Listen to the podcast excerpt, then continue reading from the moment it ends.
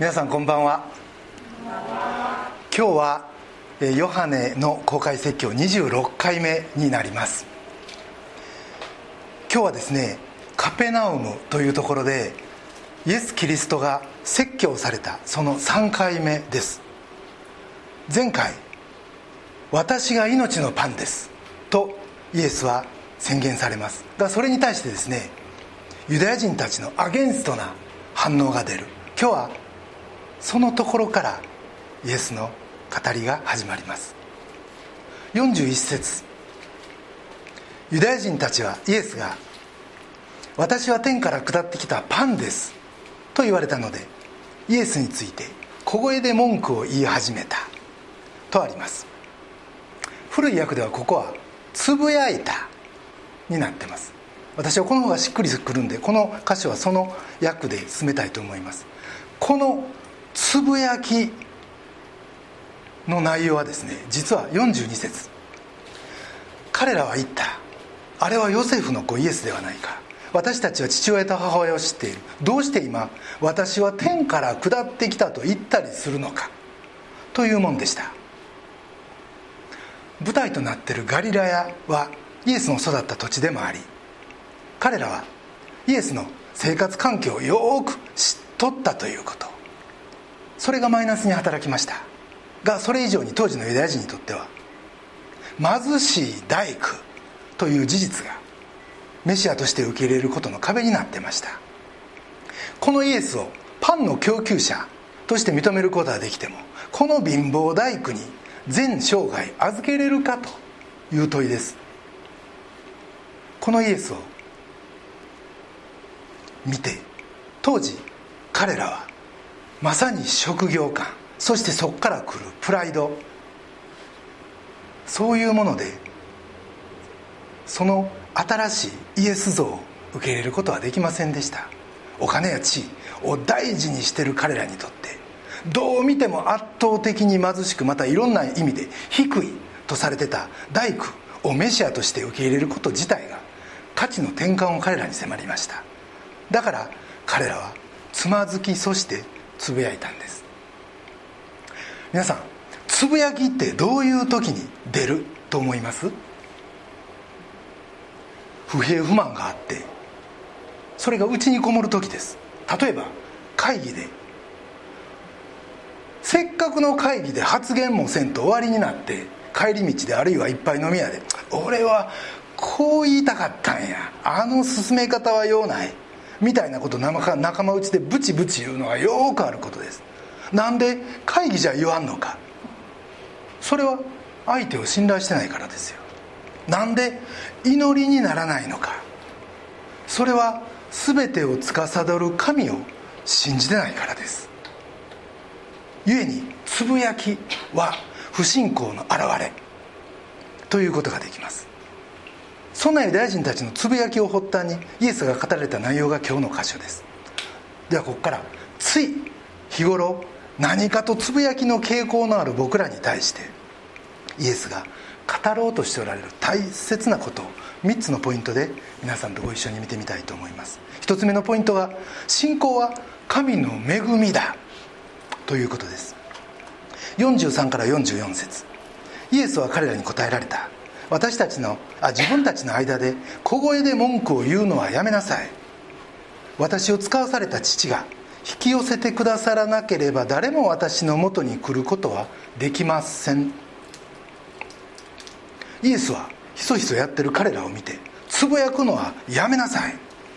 と一括し全ては神がなされることだ。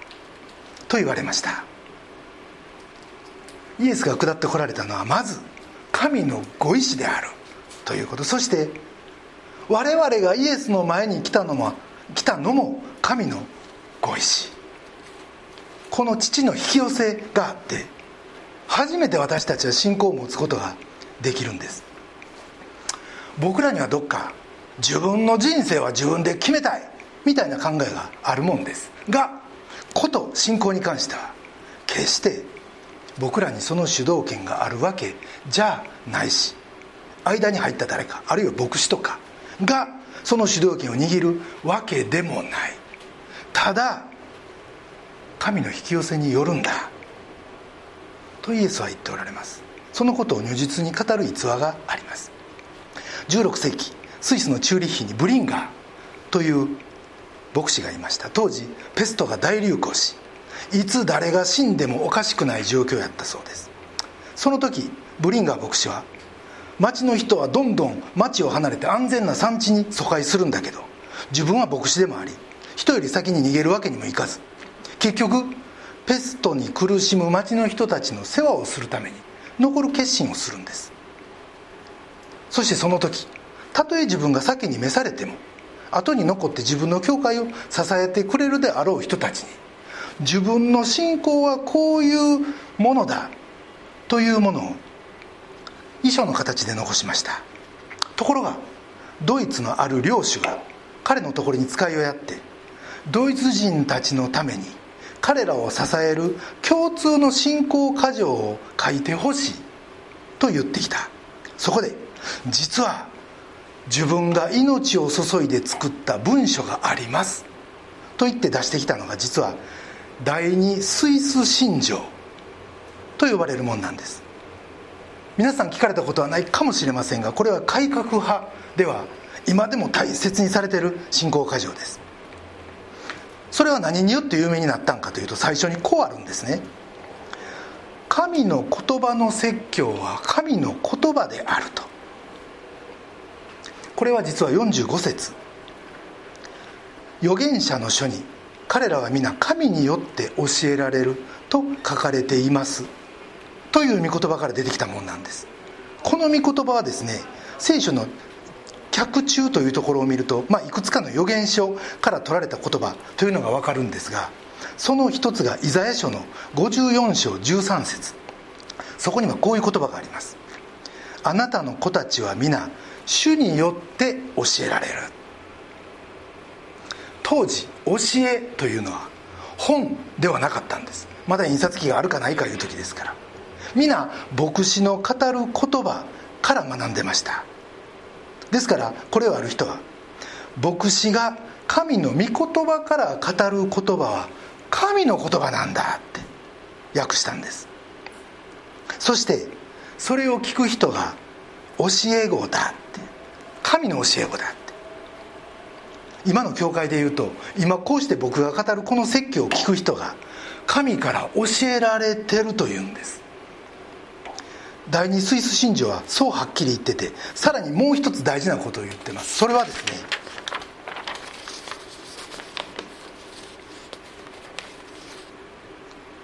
もしその説教者が罪を犯したとしてもその人の語る説教に基づいた言葉は神の言葉なんだ。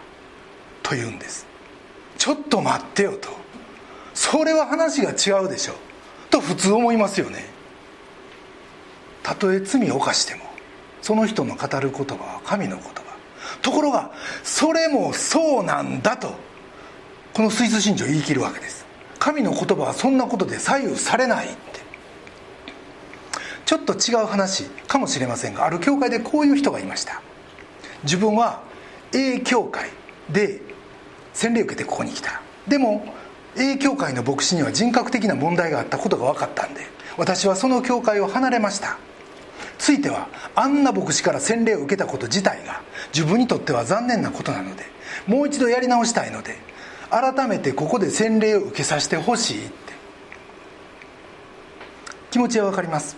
がキリスト教の2000年の歴史でこれはよくなされた会話で答えは指示記者の人格には関わりなく洗礼式という行為自体が神主導でなされることであってその儀式の持つ意味には何の違いもないということです。これは洗礼だけどでも説教でも同じで教会で問題を起こしている牧師がいた。そういうことに気がついた。だからあんな牧師の説教は説教ではない。とこっちで断定してそれを切り捨てるということは人間的には当然のように思えてもこれを認め始めたら逆にああの先生はええ先生やからあの言葉は神の言葉だというような考えがどっか出てくる。そんなことが我々に許されるのかということです。私は清廉潔白で人格者で問題のない生活をしてるから。私の言うことは間違いなく神の言葉だ。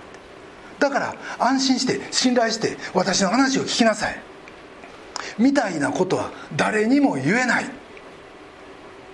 自分の清さが神の言葉を保証するなんてありえないわけです。その意味ではどんな説教者も自分はどこかで罪を犯しているということを認めざるを得ないししかしその上で語るんですよね。それじゃダメだと言われたらみんなこの仕事から降りないかんいうことになってしまいます。つまり誰が語ろうが神の言葉は神の言葉なんですね。もちろん第二信条は牧師はどんな乱れた生活してても日曜日には説教していいと言ってるわけじゃ決してないわけです。逆にそんな務めに任じられてるんだからこそこの第二信条は牧師は自らを律し教会も厳しく牧師を偶しなければならない。ということを言ってます。大事なのは信仰が生まれるのは人の技によらない。ということです。こんな人間を通して神の技がなされる。かつ結果的にはものすごいことがそこで行われるということ。これこそ人間技じゃなく神業なんですね。そして神が引き寄せてくださらなければ何にも始まらん。ということ。それがなければ誰もキリストのところへ来ることなんかできないって。信仰はそれほどの神秘であって聖書が語られるところには必ず神が働かれそして皆さんの心を捉えてくださり45節。父から聞いて学んだ者は皆私のところに来ますとあるように。皆さんを皆さんをイエス・キリストのところに連れてきてくれるということです。そしてこれは神の一方的な恵みです。だから信仰に必要なのは知識じゃない。恵みだということです。信仰は神の恵み。これが一つ目のポイントです。二つ目のポイント。それは救いは現在のもの。45節に「父から聞いて学んだ者は皆私のもとに来ます」とある。この後半の意味はですね学んだら必ず来るって。だから来ていないということはまだ学べていないだけなんだ人がもともと救われないのはイエスのもとに来たいという願望がない。欲求がない。もともとその基本的なモチベーションに欠けてるということです。全的堕落という言葉があります。もともと私たち人類は神の形に似せて作られた。と聖書にあります。創世記の1章26から27節。神は仰せられた。さあ人を私たちの形として私我々の似姿に作ろう。こうして彼らが海の魚空の鳥家畜他の全てのもの地の上を這う全てのものを支配するようにしよう。神は人をご自分の形として創造された。神の形として人を創造し男と女に彼らを創造された。しかしアダムとエバという僕たちの父祖は神に背く道を選びそれによって僕たちの中にある神の形が崩れてしまった。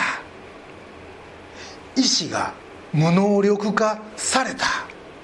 ということです。そして本来ならそんなもんじゃ満足できるのはずのないなんか別のとんちんかなもの持ってきて心の空洞を埋め合わせようとする。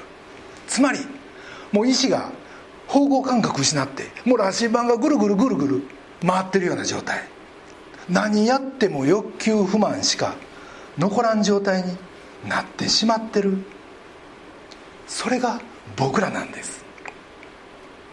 意志の無料無能力化なんていうとちょっと難しく聞こえますが平たく言うとその気にならんいうことですよ。信じる気になれないって。旧約聖書でヨセフという弟が父ヤコブの愛を一心に受けてるもんやからそれがもう憎ったらしくて兄さんたちは全然ヨセフのこと愛せなくなってそれを表現する言葉として創世紀の37章4節。ヨセフの兄たちは父が兄弟たちの誰よりも彼を愛しているのを見て彼を憎み穏やかに話すことができなかった。とありますがこの話す気にならないと同じ感覚です。神に近づく気にも信じる気にもなれんって。物理的な無能力ではなく意志の無能力。でも神の引き寄せは多くの場合御言葉を通して働きます。これは先ほどの45節。預言者の書に彼らは皆神によって教えられると書かれています。この元になった聖句がやはり脚中に他にもあってこんな言葉もあるんですね。一つは新約もう一つは旧約です。一つはテサロニケ4の9第一テサロニケ4の9あなた方こそ互いに愛し合うことを神から教えられた人で。神がそれを教えてくださった。エレミアの31の34彼らはもはやそれぞれ隣人にあるいはそれぞれ兄弟に主を知れと教えることはない。もうそれぞれ教え合うことはないって。彼らが皆身分の高いものから低いものから高いものだで私を知るようになるって。直接知るって。とにかくお互いもう教え合わんでも神からの語りかけを直接受けるようになる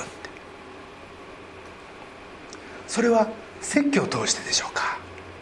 それとも説教の後の分かち合いの時間を通してでしょうか。これまではそんな思いすら浮かばんかった。そんな人たちにも意志が芽生え神に近づき。そしていよいよ神から豊かな教えを受けるようになっていく。というわけです。さて次に47節を見たいと思います。誠に誠にあなた方に言います。信じる者は永遠の命を持っています。って。持っています。これ現在形ですよね。だから永遠の命。そう聞くとなんか未来のこと終わりの日のこと思うけどそうじゃないんです。現在。なんです。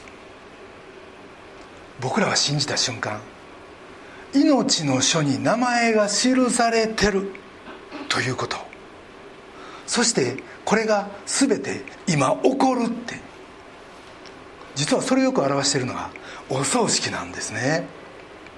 僕ら仏式のお葬式にも出ることがあります。でそこで弔辞というのがあって最後は大体「ご冥福をお祈りします」という言葉で、まあ、締めくくられますよね。まあ、どれだけこの「ご冥福」いう言葉分かって言うてんのかどうか分かりませんけど、まあ、とにかくほぼ必ずそれで終わるわけです。この言葉の意味は死後の幸せを祈ります。天国に行くように願ってます。ということです。でも実は僕らクリスチャンのお葬式ではこんな言葉は出てこないし言う必要もないんです。47節。信じる者は永遠の命を持ってます。51節私が与えるパンは世の命のためとある。ここに2種類の命書かれてるんですね。永遠の命と世の命。これ一体どういう関係なのか。イエスを信じイエスをいただく者は永遠の命と世の命の両方持っててそれがその人の体の中でもう一体化してるというんです。世の命ってむちゃむちゃ具体的なもんですよ。ご飯食べて勉強してあるいは会社に行って友達とお話をして夜楽しく家族と過ごしてその後眠る。それらは日曜日礼拝の後に祝福を持って送り出されそっから始まる僕らの1週間の営みです。そしてその祝福は週の初めにいただき済み。完全に祝福をいただいてるんです僕たち。そしてそれは丸ごと永遠の命というものに組み込まれてるんですよね。今の命であると同時に永遠の命だって。だから僕らがたとえ死というものを通過しようがしなかろうがご冥福というものは今更不要やということです。先週お休みをいただいて山梨に行ってきたんですが帰りの電車の中でふっと子供の時の家族旅行のことを思い出しました。子供の頃旅行に行ったらその教会が楽しけこのその旅行が楽しければ楽しいほどその帰り道なんかズドーンと落ち込んでました。ああ楽しかったって。でも終わったって。ああ明日からまたあのいつもの毎日の繰り返しやなんて思ったらもうドヨーンですよね。でもそれ僕だけかな。みんな子供の時そうやったん違うかなと思うんですけど。でも今は全然違うよなと思うんですね。あの頃と一体何が変わったんやろ。もちろん帰ればやっぱり僕なりの日常が待ってます。でもおそらくは命そのものが今二重構造なんで世の命その外側です。は変わっても永遠の命というものは変わりない。山から降りて東京に帰って外見は変わっても永遠のパイプが中通ってるだからなんか安定感あるしなんか喜びがあってよっしゃ明日からも頑張ろうって普通に思える。これがクリスチャンの持つ命の二重構造の力なんちゃうかな思いました。外に困難やもし大変化があったとしても内側の永遠の命が大ぶれせんようにそれを支えてくれてる。ということです。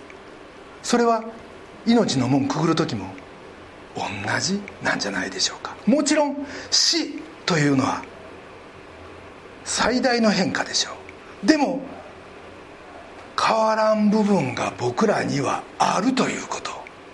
だから僕らはお葬式にあってもご冥福を祈る必要はない。別れの悲しみの中にあっても「いってらっしゃい」です。もちろん別れは悲しいし寂しいし涙は出る。でもこれは一時的なこと。だからまた会おうって。絶対会いましょうって。結ぶことができるんですよね。救いは現在のもの。これが2つ目のポイントです。3つ目のポイントはイエスは私たちのために小さくなられた神だということです。さてここで51節に目を留めたいんですがそれまでイエスは父が父がを連呼してこられました。父が私をパンとして与えるって。しかし51節に来るとここで初めて「私が与えるパンは」と急に能動体です。主導的な表現に変わって受け身じゃなくなるんですよね。実はイエスはここで「私は父と一つなんだ」ということを宣言してるわけです。ヨハネの19章9節では「私を見た人は父を見たのです」とまで言ってます。なぜなら私は神だからと。しかしイエスは神らしからぬ弱さと貧乏大工というみすぼらしさを持ってこられました。それは何を意味してんのかなって。それは僕らへの試金石と同時に注意書きでもあるんじゃないかなと思うんです。僕らが何を見何を選び何を無視し何を捨てるかを見るためです。この貧しいみすぼらしいイエスが神だったという事実とイエスの語られたマタイの25章40節。あなた方がこの私の兄弟たちしかも最も小さい者たちの一人にしたのは私にしたのです。は深くつながってます。人はどうしても上辺や持ち物で判断してしまいがちです。人は上辺を見るが主は心を見るということがあります。でも当時のイエスを前にしてそしてユダヤ人はその外見ゆえにそのギャップゆえに間違いを犯した。それと同じことが僕らの中で起こってないか。ということをよく吟味したい。と思います。先々週マタイの5章三条の説教。というところで5章の3節。心の貧しい人は幸い。天の御国はその人たちのものだから」って始まる箇所をお話ししました。天の御国はその人たちのものは3節と10節2回出てくるんですね。でもこれは両方ともいわゆる現在形です。が間の6つこれさっきはトータルで8つの祝福やから8福。でも間の6福は未来形なんですね。イエスのもたらした神の国は現在形の2福と未来形の6福の合体だ。ということです。次の世のことだけじゃない。今の世でその祝が祝福がすでに始まってる。これが神の国のエッセンス。右手に今の幸い。そして左手に未来の幸い。これが今の困難を乗り越えることのできる僕らの力なんですよね。ニック・ブイチチしかりレーナ・マリアしかり先々週お話した大ちゃんしかりです。彼らの不自由な体見てあんなんじゃない方がええと思うのが普通の人間ですよ。でも彼らはあんな不便な状態で普通の人よりよっぽど輝いて生きてる。これが一つの事実です。一方で日本では才能あふれた若いタレントが自殺をする。なんでまたって日本の幸福度ランキングは世界で62位ですよ。特に子供の幸福度が低い。どうしてかそれは日本人が自分の努力でこの幸せを獲得したと思い込んでるから。神様に感謝してないから。それを誰かに本気で流し出そうなんて発想がないいうところに原因があるんじゃないでしょうか。世の評価を上げるためにちょこっと寄付することはあってもアンパンマンみたいに痛い思いしてまで人に流すいうことは本当に限られてます。でも祝福で満たされた人が本当の満足を見いだす道は少ししか持ってない人とそれを分かち合うところにあるんですよね。僕には一人の大切な友人の K 君がいます。TCC のバーベキューにも一回来てくれたんでご存知の方も多いと思います。彼は38年前に一緒に会社に入った同期でやり手のものすごいやり手の商社マンでした。が2年前に脳血栓を患い今は左半身不随の車椅子の生活をしてます。一昨日彼のところに行って木工作業をしてきました。久しぶりの木工細工でちょっとその時指先怪我してしまったんですけど。実は彼の専用の孫の手を作りに行ったんですね。左手の使えない彼は右手右腕のどっかかい時直接書きようがないわけですよ。小型の孫の手使って右手で右手で書くわけですよね。だからそれ専用の棒が必要なんです。だからそうしたこう割り箸のちょっと長いようなやつにこうアルミホイルの先をこうギザギザにしてみたいなのを使ってるの彼あの使ってたの見たんで。ちょうど今回山梨の旅で唐松の林散歩してる時にええー、枝見つけたんです。で持って帰ってきました。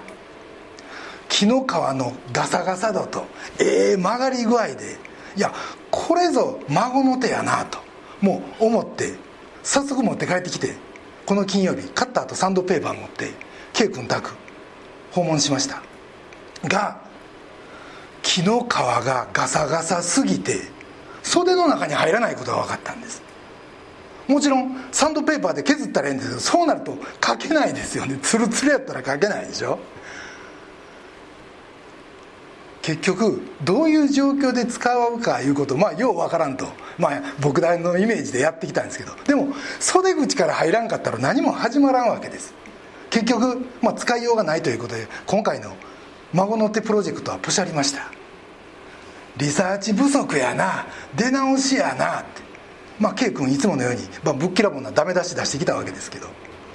でも帰り際にお祈りの中でいつも彼の使える右手でしっかり握って祈るんですが彼の握り返しがいつもと違ったんですね。また出直しやな言いながら本当ににっこり笑ってくれた。もうそれが嬉しくて嬉しくて喜びに満たされて帰ってきました。実は今回この説教準備しながらずっと彼のことを考えてました。2年前に働2年前に彼が倒れてすぐに病院に駆けつけて何回目かの訪問の時初めてイエス様の話をしたら聞く気にならんはっきり言われました。過去にキリスト教には傷があるって涙流してそのこと語ってくれました。辛かったと思う。でも K 君が本当に希望を持って生きるためにはこの二重構造の命ぜひ受け取ってほしい。かつそれは神にしかできないこと。だからそれ以来神の引き寄せを思う時いつも彼のことが頭をよぎってました。そして今回結果は NG やったけどでもやったこと自体ウェルカムしてくれたし帰り道左手の血をふきふきなんですけどなんかもう喜んでる自分がいるんですね。不思議でした。山梨にいる間もこんな山林車椅子は無理やな。って、まあ、最近はオフロードの車椅子もあるみたいですけどでも何かと彼のこと考えてました。だからまあ枝探しもしたわけですけど結果的にはあかんかったけどでもそのこと自体が僕をむちゃむちゃ元気にしてくれてたのは間違いない事実です。僕自身が彼のことを思い彼のために何かする祈り心を持つ。もうそのことだけで何のプラスもないんですよ。もう孫の手 NG やったんですよ。でもそれだけで僕はものすごい恵みを分けてもらってるいうこと改めて思いました。日本の幸福度が低い。特に若者の自殺率が高いと言われてますがその解決はやっぱりここにあるなって。流し出す恵みです。それが答えやなって。改めて思いました。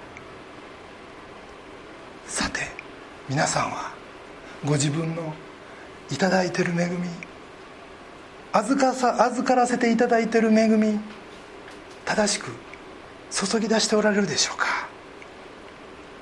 僕らは神から一方的な恵みいただいている。その最大のものは信仰です。それは今の恵みであると同時に未来の希望永遠の命です。この鉄壁な恵みの中で僕らの頂いてる祝福を臆することなく隣人に流し出していこうじゃありませんか。そのために僕たちは今の職場に今の家庭に今の持ち場に今の役どころに使わされてるんじゃないでしょうか。一言お祈りいたします。愛する天皇お父様皆をあがめます。あなたに引き寄せていただいて今この礼拝に出席させていただいていることを心から感謝します。そしてこの恵みが今の幸いであると同時に永遠の命に続くものである。この素晴らしい恵みに感謝です。どうぞ私たちがそれを注ぎ出すことでさらにあなたの恵みに満たされることができますよう導いてください。そして主をまだ信じておられない方もここにおられるでしょうか。私たちの罪のために十字架にかかって私たちの贖いをなしてくださった主イエス・キリストを救い主と信じ世の命と永遠の命というこの2つの素晴らしい恵みの中を一日も早く共に歩き始めることができますように。どうぞお導きください。全てをお委ねし主イエス・キリストのお名前によってお祈りします。アーメン。